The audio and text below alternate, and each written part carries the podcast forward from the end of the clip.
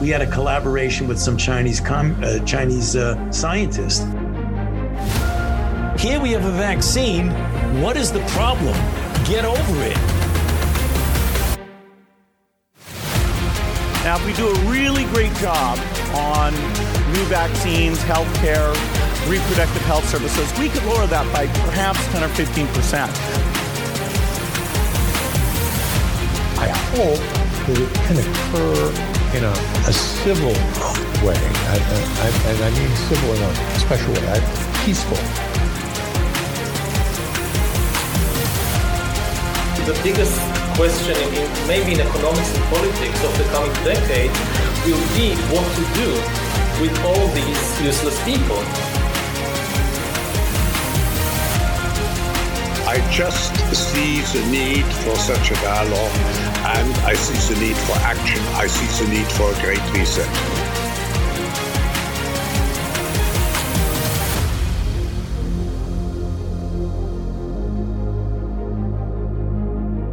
We are 1,090 days into 14 days to flatten the curve. Thank you for joining us today. I'm Johnny Anderson alongside Bruce Adams, and on a very special day, a very special co host, Lord Marty Foster. Lord Foster, how are you? I'm jolly good. Thank you very much. Um, how about you, chaps? I can call you chaps, can't I? I think so, yes. We, we've known each other That's long right. enough now, you can say that. I By mean, if you- that, I don't you- mean the over trousers that cowboys wear. Yeah, uh, yeah. I'm glad you- th- Those are those are not chaps. Those are shaps. So you have to Yeah. make the distinction there. Oh, I never Yeah. knew that. Thank you. Every day's Yes. a learning day. Mm-hmm. Indeed, it is. I'm doing fine, thank you, Bruce. How are you? Healthy and alive. You'll probably hear in the background, maybe, uh, the sounds of progress. Yes, Bruce. We hear that you've restarted the industrial revolution at your piece of property currently. Yes, we've Yes. we've heard yeah. that. You Yeah. currently have a uh, a construction site in the room next to you. Yes, we we know. Yeah, quite literally, actually. Well, that's good. That's good. I'm glad that it's Very uh, exciting. yeah. I'm it- glad it's getting it- done. So, It'll um, be fun when it's all done. Yes. Yes, it will, because he'll actually be able to use his kitchen again, the poor guy. All right, so uh, getting into the events of the day, uh, and we've got quite a bit to discuss. Uh, Marty, you would like to lead off with the uh, the UK. I've got some audio from there. We can talk about the uh, the big scandal that's going on over there that means absolutely nothing. The the pound of flesh that they're going to throw out there. We can talk about that with uh, Matt Hancock, your favorite ex health minister. We can talk about It's your current about- unelected prime minister, Mr. Sunak. Yeah, yeah. It's it's all about distraction. The art of warfare is distraction, and uh, we're being distracted by this current output from the media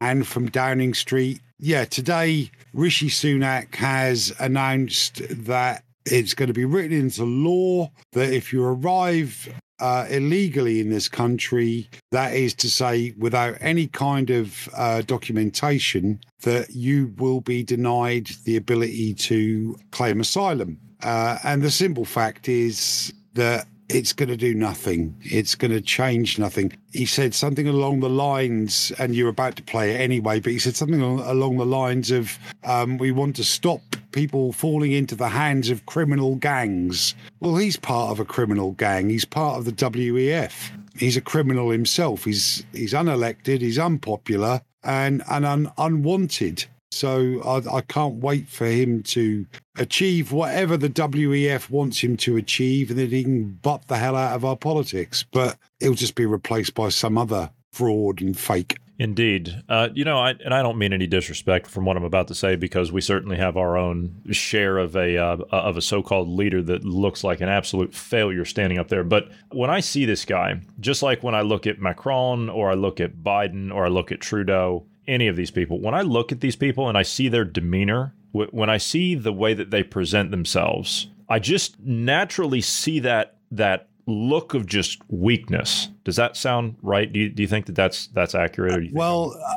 I've just given that about 10 seconds thought while you were finishing your sentence. Uh-huh. And quite often, all I need is 10 seconds of thought to formulate an opinion, a considered Um, and informed opinion? a considered and informed opinion, which you are welcome to and entitled to for that matter. The thing is, Biden, Trudeau, this prick, sorry, Rick E. Sunak, they're not alphas. they're beta males at very best. The trouble is they've got wealth and they've got influence somehow. And we we need to be a bit careful um, because I I like an alpha male. I'm one myself, and I respect. It, it's kind of intrinsic to respect someone who portrays as powerful and strong. But just because you're powerful and strong doesn't mean you're right. But it makes people like Sunak, Biden, and Trudeau even harder for people like us to to to accept because they are so physically weak. They're they're not someone you'd want to follow into battle, are they? No, not at all. And I, I don't I don't get motivated. Usually there's like a, a general or a field marshal up there in front of his troops giving a nice uplifting speech like you'd see in uh, you know uh, what, what was the um, uh, what was the the movie with uh, Mel Gibson? Shaving Ryan's privates. No, not that. Not that. The the movie with oh We were warriors with Mel Gibson. no no no the the one where he's uh, the, in Scotland. What was it? Oh, piss off! It's Mel Gibson again. It's Braveheart. Braveheart. you're Braveheart. That was it. Good Yes, yes, stuff. yes. Yeah. That's the biggest work of fiction Hollywood has ever produced. I'm talking about the speech, you know, that kind of stuff. Just the, the way, or you would, okay, different example. You read about the, the battles that the Romans would go into, and the, the field marshal or the, you know, the general would be riding in front of his troops and giving this big, uplifting, motivating speech, and they would all go charging off into battle. These people, I see them speak with a look on their face, and I'm like, get off the stage. I don't even want to hear from you. You know, um, but I'm I'm digressing slightly. But uh, the way in which a Roman cohort or century led by a centurion, which was funny actually, because there was only actually 80 people led by a centurion. The front line were all the young ones, the inexperienced ones who hadn't been in the legion that long. The next line had been in for a while. And the third rank were the ones that had just about ready for retirement, like that guy. Uh, that's, another one of uh, Mel Gibson's films, isn't it? The cop who's who's just a few days off retirement. I can't remember who played that in Lethal Weapon. Anyway, the whole idea was that the rear rank would stick their gladius into the back of the the middle rank if they started to even think about running. And the middle rank would not falter in giving the front rank a bit of a prod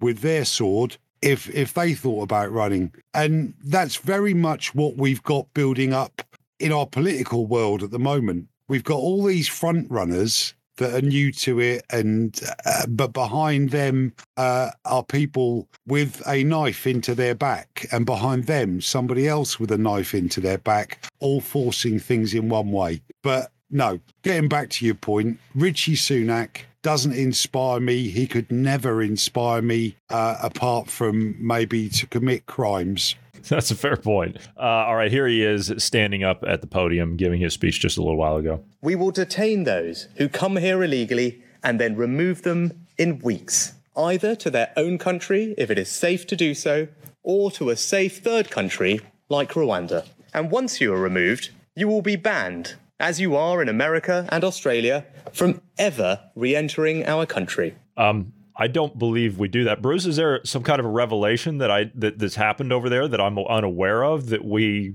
deport someone and then they aren't allowed back? You know, I, every other week we're seeing a, a story somewhere about uh, an innocent person that got killed by someone that was deported 15 times. So did I? Yeah. Did I miss something somewhere or or, or what? No, that's that's the going trend. A- And in fact, uh, we just had a, a restaurant here that was shut down fairly recently because of uh, exactly that. They had um, it was a laund- basically literally like a laundering scheme, but with uh, immigrants, illegals. Um, so they would come in, and work there, and then uh, within like a year or so, they would cycle them out to a new job, and they would just keep rotating them. And they anyway, the the company was caught and uh, shut down. It's a shame too because those are some of the best Mexican food restaurants you'll ever go to. Yeah, pretty good. They, they really are. I mean, I'm not I'm not being condescending at all. I'm not I'm not being sarcastic because uh, believe me, I've I've gone to Mexican restaurants in other countries and the food's terrible. I mean, no no disrespect to the people that work there, but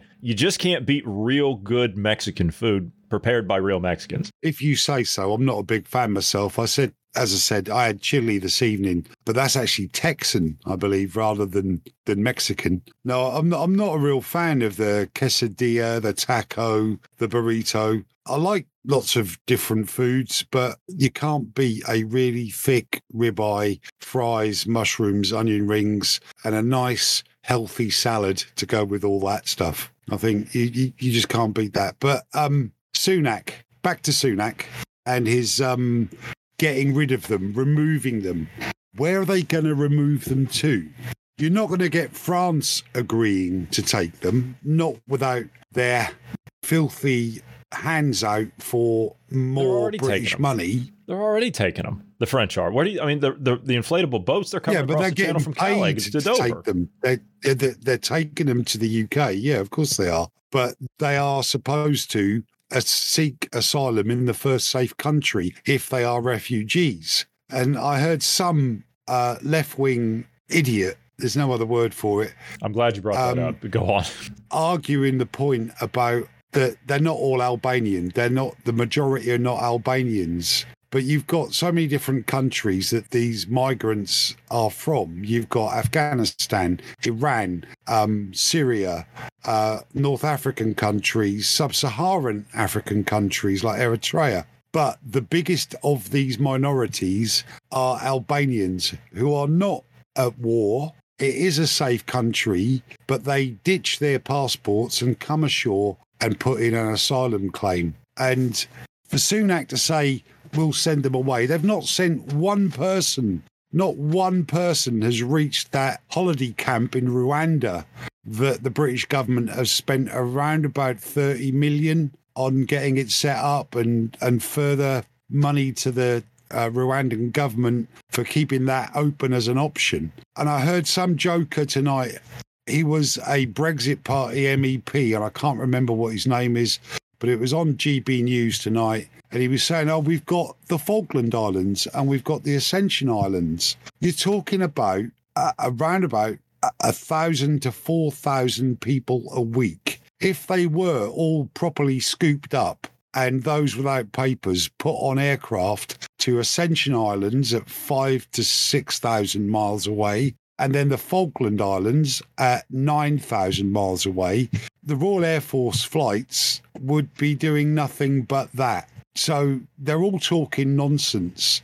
We do have to do something, but all of this is just a distraction. It's just a way of pandering to the people who are unhappy about the number of illegal immigrants coming into the UK on an almost daily basis. And the because we're we're oh the Irish are Yeah, absolutely threadbare with it. They are very upset. But then again, and so are the Germans. That's well, that's the EU for you, and that's their problem. I no longer care about Southern Ireland, Germany, France, Belgium, uh, Italy, or any of the other countries that make up the EU because they have never cared about the UK, despite the fact that the UK has saved them from the Nazi jackboot twice, or you know, German um, invasions, that, and and rebuilt those countries as well with our taxpayers' money. There's no gratitude in Europe at all. There's just me, me, me, me. The French are striking and complaining because their uh, pensionable age, uh, Macron is trying to increase it to 64 instead of 62. I'd love to be if this country had a uh, an old age pension at the age of 62 even 64 it's moving into 67 71 uh, and again i've gone off on a right tangent there so what else did you want to talk about right. So we've covered the fact that you hate all of continental Europe now. Uh, it's uh, didn't that- say hate didn't say hate hate is a very strong word Well, let's what i said was i no long i no longer care Yeah, well, the fact is, is that you guys are still in the European Union, whether you want to be or not. You notice you guys haven't actually left yet. i know and it upsets me every time you say it because Yeah. it's true Yeah, it is true. Uh, but here is a uh, here's a clip of um, some of these. Uh, what do you call them? Le- the left wing people that go out in the streets and hold up their little placards. What, what do you call them? The, the woke ones? Uh, libtards. Libtard. That's it. That's it. You got it. Libtards. Here's a group of them that are out there with their little placards saying refugees welcome. This now they're being asked, would you take any of these coming into our countries? Would you take any of these into your home? And it's a fair question. It's a fair question. Listen to their responses. Just notice your placard saying refugees welcome here. I'm just wondering if you'd like to go down on a list saying you're willing to take the refugees into your home. Of course not. Uh, only problem is I rent. You rent? Yeah. Maybe an issue? Yeah, because they've got, well, they've put nine bedrooms in a four bedroom house, so we're pretty much. So, since to actually uh, adopt a refugee and take them into your home? Well, if I had any space, I If you would. had but any yeah, space. it would, wouldn't be Right. a nice place to bring them because Yeah. it's a bit overcrowded. Right. But yes, if I had the space, definitely. Thank you very much for that, love. Pop one into your home. Um, I live in a rental place, so I, I can't. Rental? Yeah, yeah. You can't do it? Yeah, yeah. Someone else's job? Yeah. Yeah. No, I'm sorry, I can't. You can't take one? I don't have. I don't have. I don't, don't- have. I don't have a. I don't have the space. I, You'll have a refugee stay at your house? yeah, I don't mind. You got on the list? I don't mind. Yeah, I can take. Give me the thing. Oh wait, I can't because my house is only a little small and. Amazing. Now, would you be willing to have a refugee in your home? Uh, yes, if I had room. If you had room, it's funny that. To adopt a refugee? No, thank you. No, thank you. Any reason in No, particular? I don't. What sort of refugee are you talking about? Excuse me, would you be willing to adopt a refugee into your home? Uh, no. No. sorry, I can't. Would you adopt a refugee into your home? Uh, no, thank you. No? Adopt a refugee? Um, I would be willing, yeah, if I had the space. If yeah. you had the space? Yeah. So, where should we put them then? Where should we put them? Yeah. Uh, there's, uh, there's plenty of people who, Who who is have this fella? done it. Who are you, mate? My name's Jim, who are you? My name's Alistair. I'm already adopted a refugee, thanks. What does racism mean to you? It means not equality for um, those who don't can't belong here. For those that don't belong here? Yeah. Amazing. So there you have it. The nice I- I- hypocritical I, people. love that. I love that clip because whenever there's been a group of right wing protesters, you know, the the useful idiots that that got involved, particularly so that they could clash with Antifa uh, and and the and the left wing to create a situation where the police have to come in. The journalists and, and reporters always picked the most stupid, inarticulate piece of crap amongst that right wing crowd to say anything, which just made the whole argument look ridiculous. What that guy has done, and actual in actual fact, he had a harder job because these libtards are educated people. They're people who actually have have probably have got jobs, but they are virtue signaling wets is is is the only way I can describe them. And he's picked some out that have all come with that caveat. Oh yeah, of course I would. Yes, yes. But I haven't got the room. Sorry. No. If I had enough room, of course I would. But they also don't have an answer. I was taught in my time as a consultant never offer criticism of something unless you've got a solution. And these fuckwits have not got a solution. You know, this country is too small. We have an infrastructure that hasn't had the money spent on it like the rest of Europe has. And our schools are full. We've got all of these kids now with more special educational needs due to a number of reasons that are basically making it impossible for particularly primary school teachers to be effective and, and to teach the syllabus because they're spending too much time sorting out people's behavior. But what they're also doing is having to teach kids who don't speak a word of English. And particularly in the inner city areas, it's getting worse and worse. Our hospitals, our, our NHS, has been run into the ground by successive governments because we know that the plan is to A, reduce our population. And the second part of that is for those that are privileged enough to be left, for them to have private medical health care. So our schools are under attack, our housing market and available housing is under attack, and our hospitals are under attack. And, you know, the job market is being falsely created.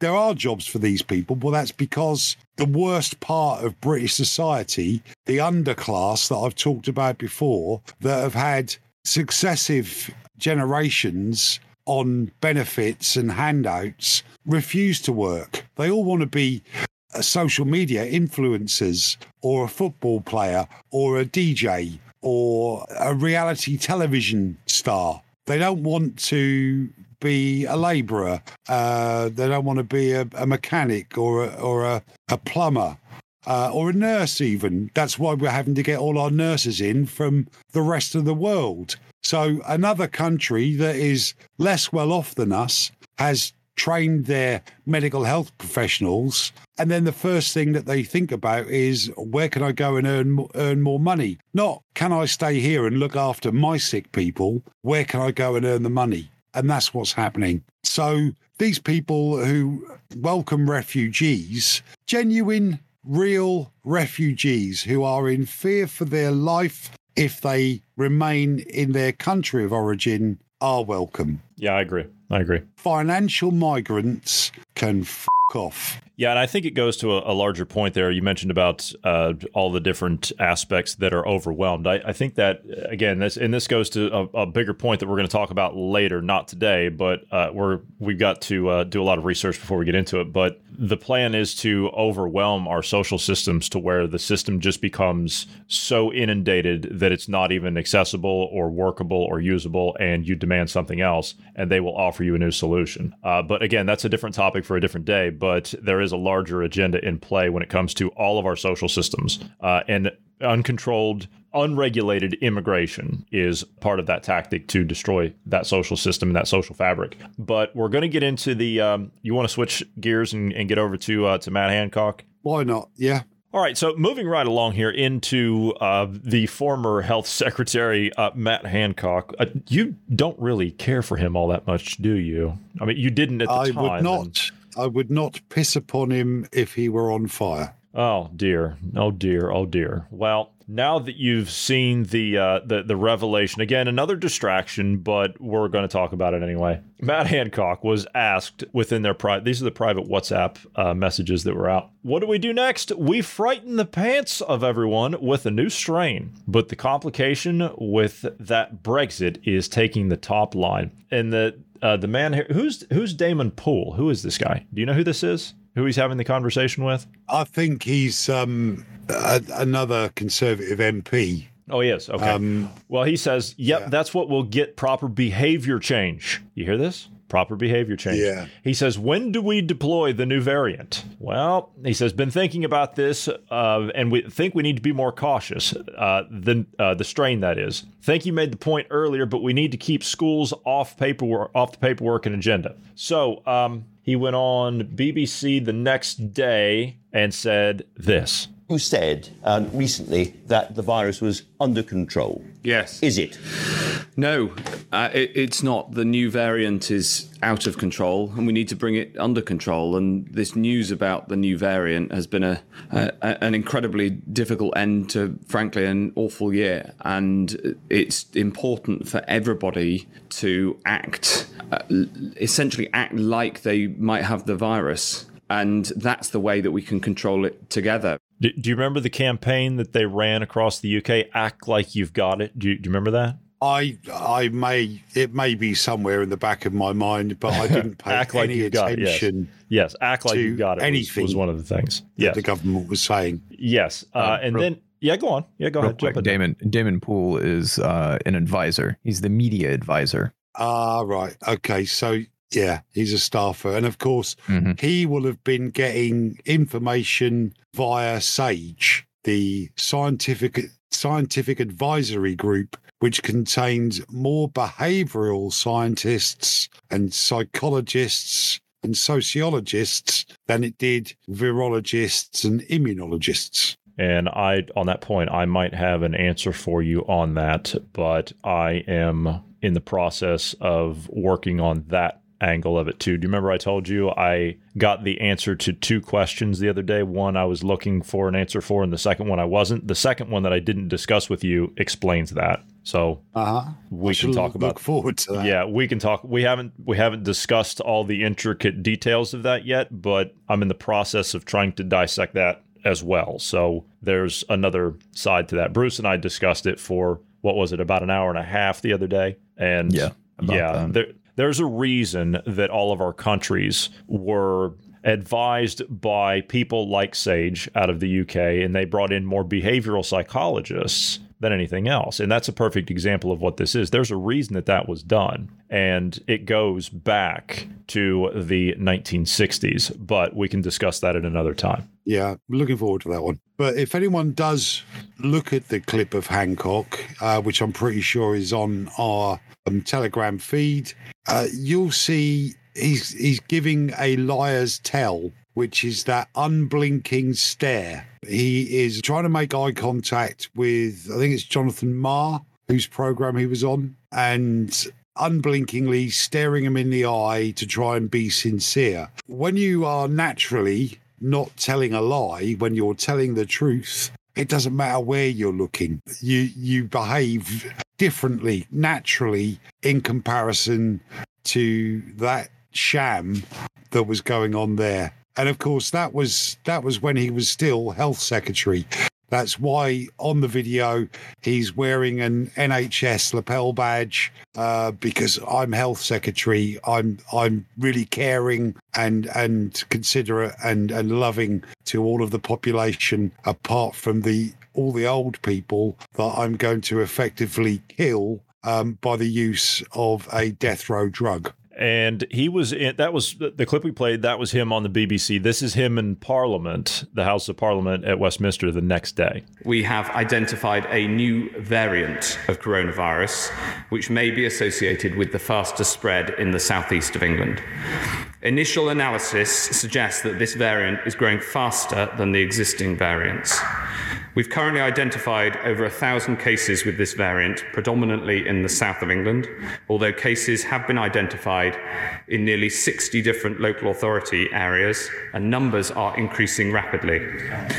We've seen very sharp exponential rises in the virus across London, Kent, parts of Essex, and Hertfordshire. Because when the virus is growing exponentially, there is not a moment to spare. The Health Secretary has told MPs that London and parts of Essex and Hertfordshire will move into England's highest tier of COVID restrictions on Wednesday. Under the Tier 3 rules, shops can stay open, but bars, pubs, cafes, and restaurants must stay closed, except for delivery and takeaway. Indoor entertainment venues such as bowling alleys, theatres, and cinemas will shut. You can't mix indoors in private gardens or in most outdoor venues, except with your household or bubble. And people are advised not to travel to and from Tier 3 areas. We have to take swift and decisive action, which unfortunately is absolutely essential to control this deadly disease while the vaccine is rolled out. And it was all a load of bull. As a matter of fact, the text messages go on to a to a personal conversation between him and George Osborne over the Evening Standard, saying with Hancock saying, "You know, I got a lot of uh, quotas that I have to meet. Got to get a lot of shots and a lot of arms, so I'm going to need your help over there to uh, to push push the op-ed to make sure that that gets done. No problem, we'll get on it." But I I'd forgotten about that tier scheme. Um, uh-huh. Yeah, uh, it, it's a, it, it was a test run for 15 minute cities. All it was. Yeah, yeah, uh, and the the lies, the the the evil lies that were being told in a place where truth and fact should be spoken, but it was just a sham. And you know, the reason I think one of the reasons because there's always more than one reasons why these deceitful Machiavellian bastards do this stuff uh, is that if people were mixing, if people were talking to each other, there'd be a couple of things happening. One is information, real information, would start to get spread around. And the other thing is those little antigens that uh, people need to breathe in from each other to build up immune systems would have started to work. And the, this, my heart goes out, and I I'm gonna. I'm. I'm not even gonna bother apologising for saying what I'm about to say. It wasn't a deadly disease. Yes, people died from COVID, but those people would have probably died from the flu or some other condition that that they encountered. It wasn't deadly. It had a 99.73% survival rate.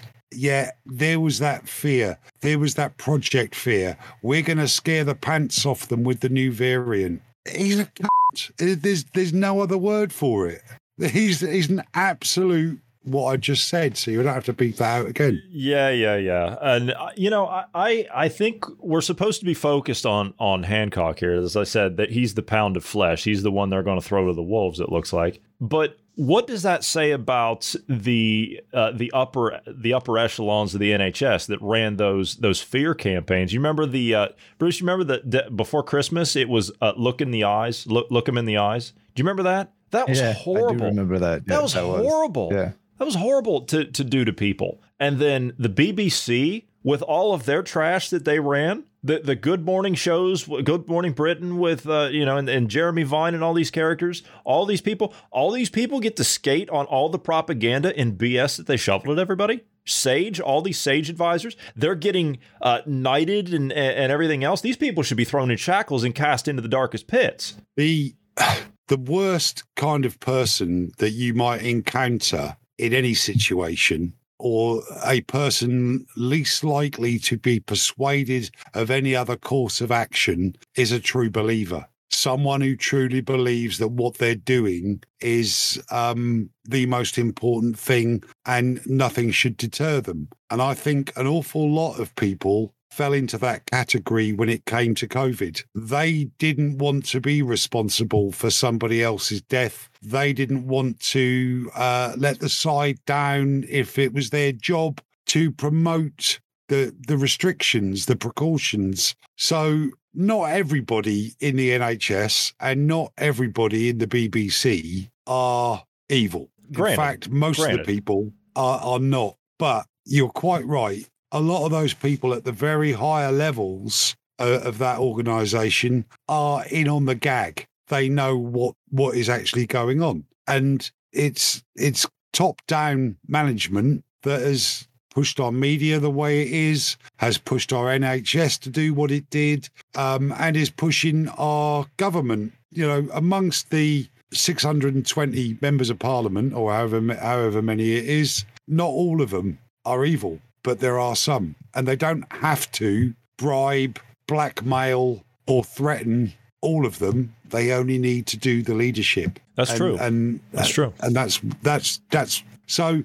You know, if if there is a, a raffle, some kind of lottery to see who gets to um, duly punish Matt Hancock, I want to know where I can buy a ticket. Okay, so let, let's talk about just okay. Let's look at the leadership then, or or even the advisors, such as um, uh, Professor Ferguson himself, Mr. Armageddon. These are people that handed down these advisements and and promoted the uh, the lines of what people should do, what they shouldn't do, and they themselves broke the rules. Yeah, because they knew that it, it didn't matter whether they broke the rules Right. or not. Exactly. So don't you think it's just a little bit hypocritical? But then again, was there any evidence? Was there any evidence that any of the rules were broken? Let's ask the man who was in charge at the time. I believed that uh, what we were doing was within the rules, and that's I why I said what I said to, to Parliament. And I think what's so interesting about the report today is that after ten months of of effort and sifting through all the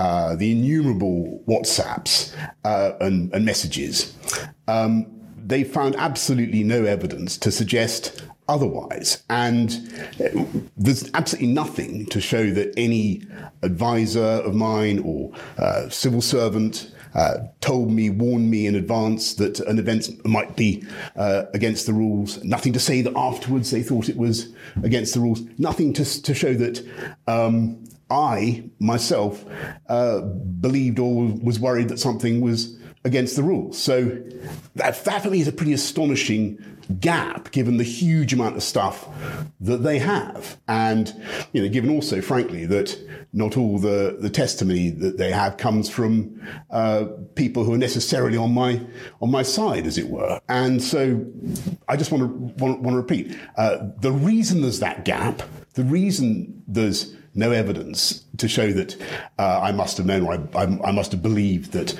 uh, illegal events were taking place is because I didn't.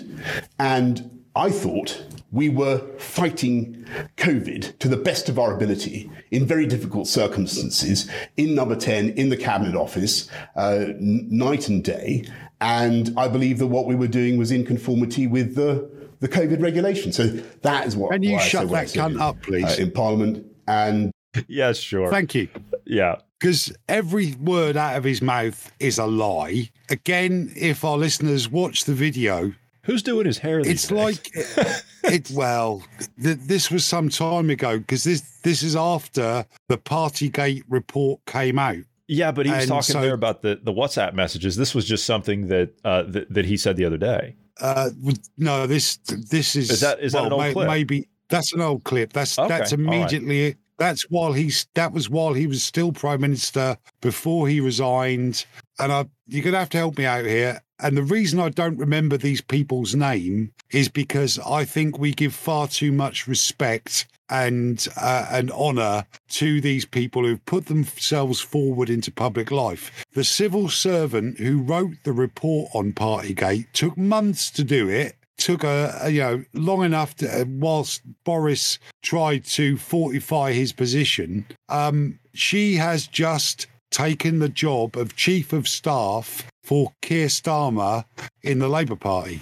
So I very much doubt, given that she's now prepared to jump on board with the Labour Party, that she would have said anything favourable um, about the Conservative government um, in her report. And there were things in her, in her report that said he was aware they did do this, they did do that. They didn't care. That video shows him doing, you know, high school production acting. That's all he's doing. The over accentuation uh, of, of his phraseology, um, his gesticulation, his facial expressions. He's he's someone hamming up a role. He's playing a part, and he's not doing it very well.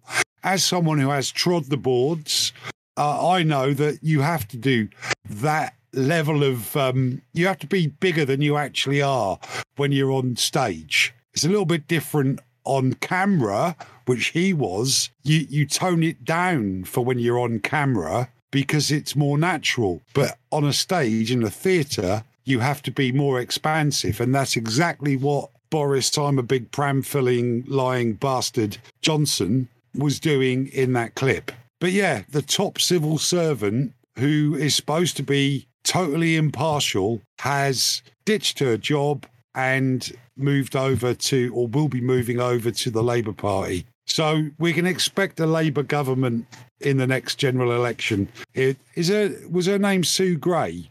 I, I can't remember who what her name was, but uh, I just know Starmer, and I mean, you know, if if it's any indication that he's going to fight for for the working class as he fights that uh, that heavy bag in that well, no, because he doesn't give a toss about Westminster. He only cares about Davos. He did because say that, yeah. Davos is a place where people can come together and talk. It's not a shouting match. No, of course it's not a shouting match. How many military briefings, um, or the, the number of military briefings I've attended, it's one voice who's given the brief. It's a set of instructions. That's what happens at Davos. There may be a brief exchange of ideas, at which point the leader goes, Right, we're using that idea, that idea, and that idea, and we're doing this bit my way. And it's it's a one way transmission, which is what Starmer wants. Uh, and he doesn't like debate, clearly. And speaking of uh, uh, wanting debate, apparently in this guy's mind there isn't any. Uh, this is a gentleman by the name of Tobias Ellwood. He is the UK's chair of Defence Select Committee. Do you know who this gentleman is?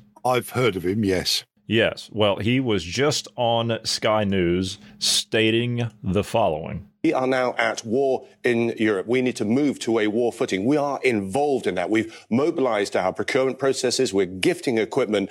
We need to face Russia directly and reckon rather than leaving Ukraine to do all the work. Well, apart from the fact that Pee Wee Herman did his hair, we're not at war with Russia. At what point did we declare war against Russia? at what point?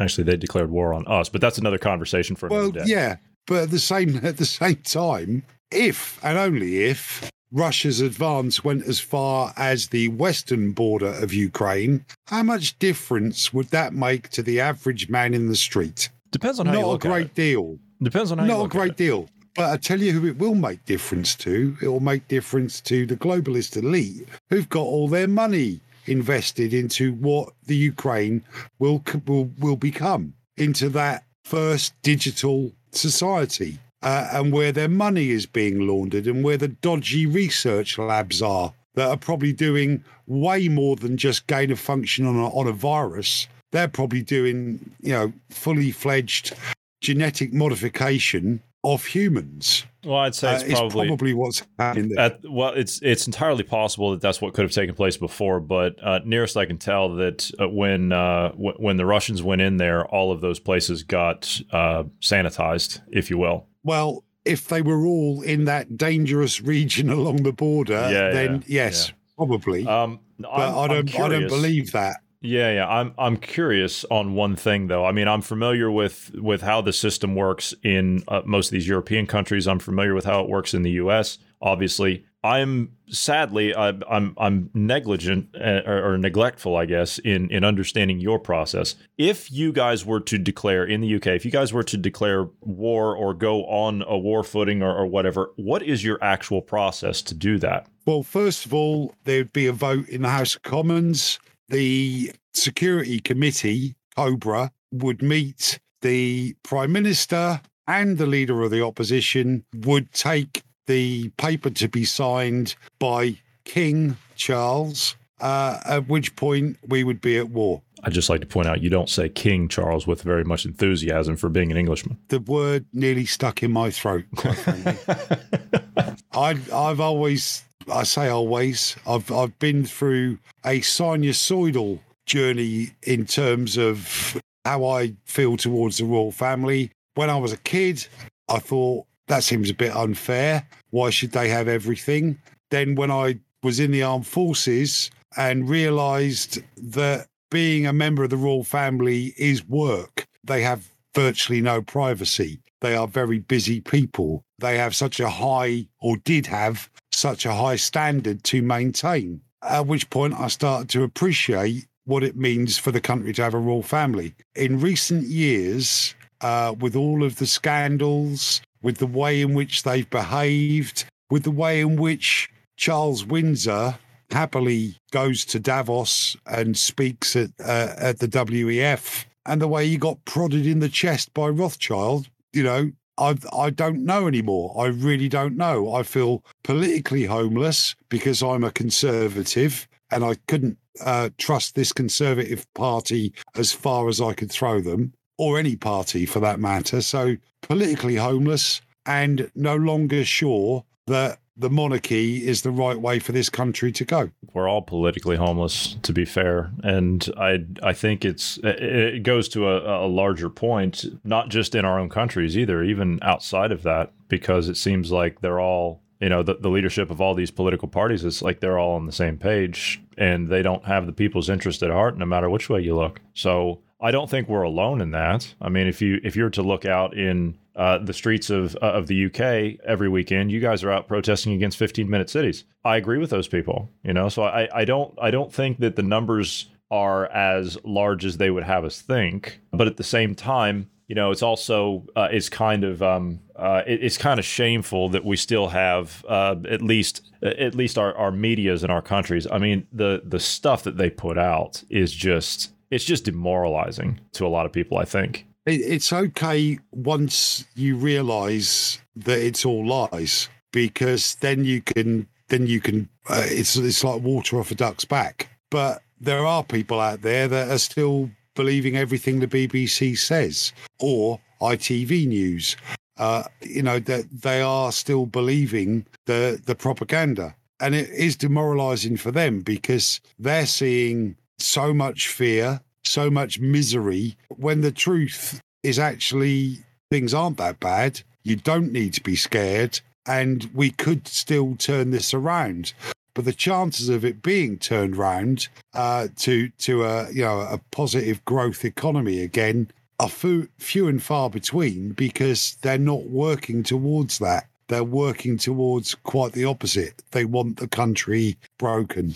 Yeah, yeah, I, I agree with you on that, uh, and I I think that you know I'm in the same boat with you, but we've got a long way to go. Uh, we've got a long uh, long fight ahead of us, and I'm not entirely sure. You know, again, it's we're going to get into this later, but uh, and I know I keep kind of building this up, but there's just so much work that needs to be done before we actually get into it, and we've got so much research that we've got to do. But I was telling Bruce, and and I said yesterday, I said at, at the close of the uh, of our uh, broadcast yesterday, I said we've got the ability to show people what's going on, but you've got to be able to get people to not only care about it, but you've got to have them able to understand it. Simply presenting something and proving something to somebody is easy enough. At least this day and age, it's easy enough. But getting people to care about it and then getting them to understand it so they can care about it and move forward, that's a whole nother topic in and of itself. That's a whole nother challenge. Like I said, we can't even get people off the television at the moment. I mean, it's still it's still difficult to do that. And so I think once their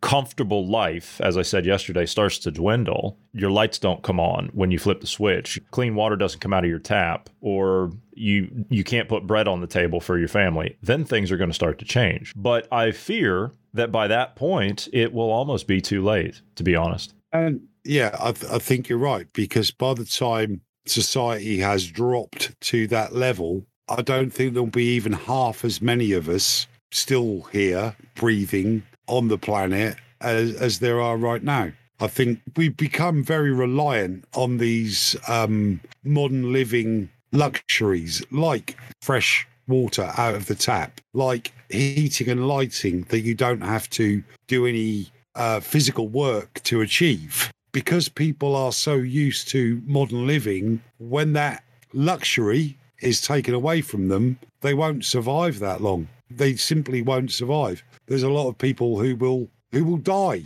You know, not not to put too fine a point on it, because they'll be too cold, they'll be malnourished, they'll get dysentery, and their goal is to reduce the population. We know that. We've talked about it a number of times. And there's all sorts of methods that they're using to make that happen because they know people are like any other animal. Give them enough food, give them enough shelter, they'll reproduce. But under the globalist elite's control and not their own free will and freedoms, that's that's what the plan is. That's the way I see it anyway. Understandable. As I said, that's another conversation for another day. We got a lot of work to do. Yeah. You got any final thoughts? No, I'm drained. I'm totally drained. I'm, I'm going to go and watch some ridiculous comedy to cheer myself up before going to bed.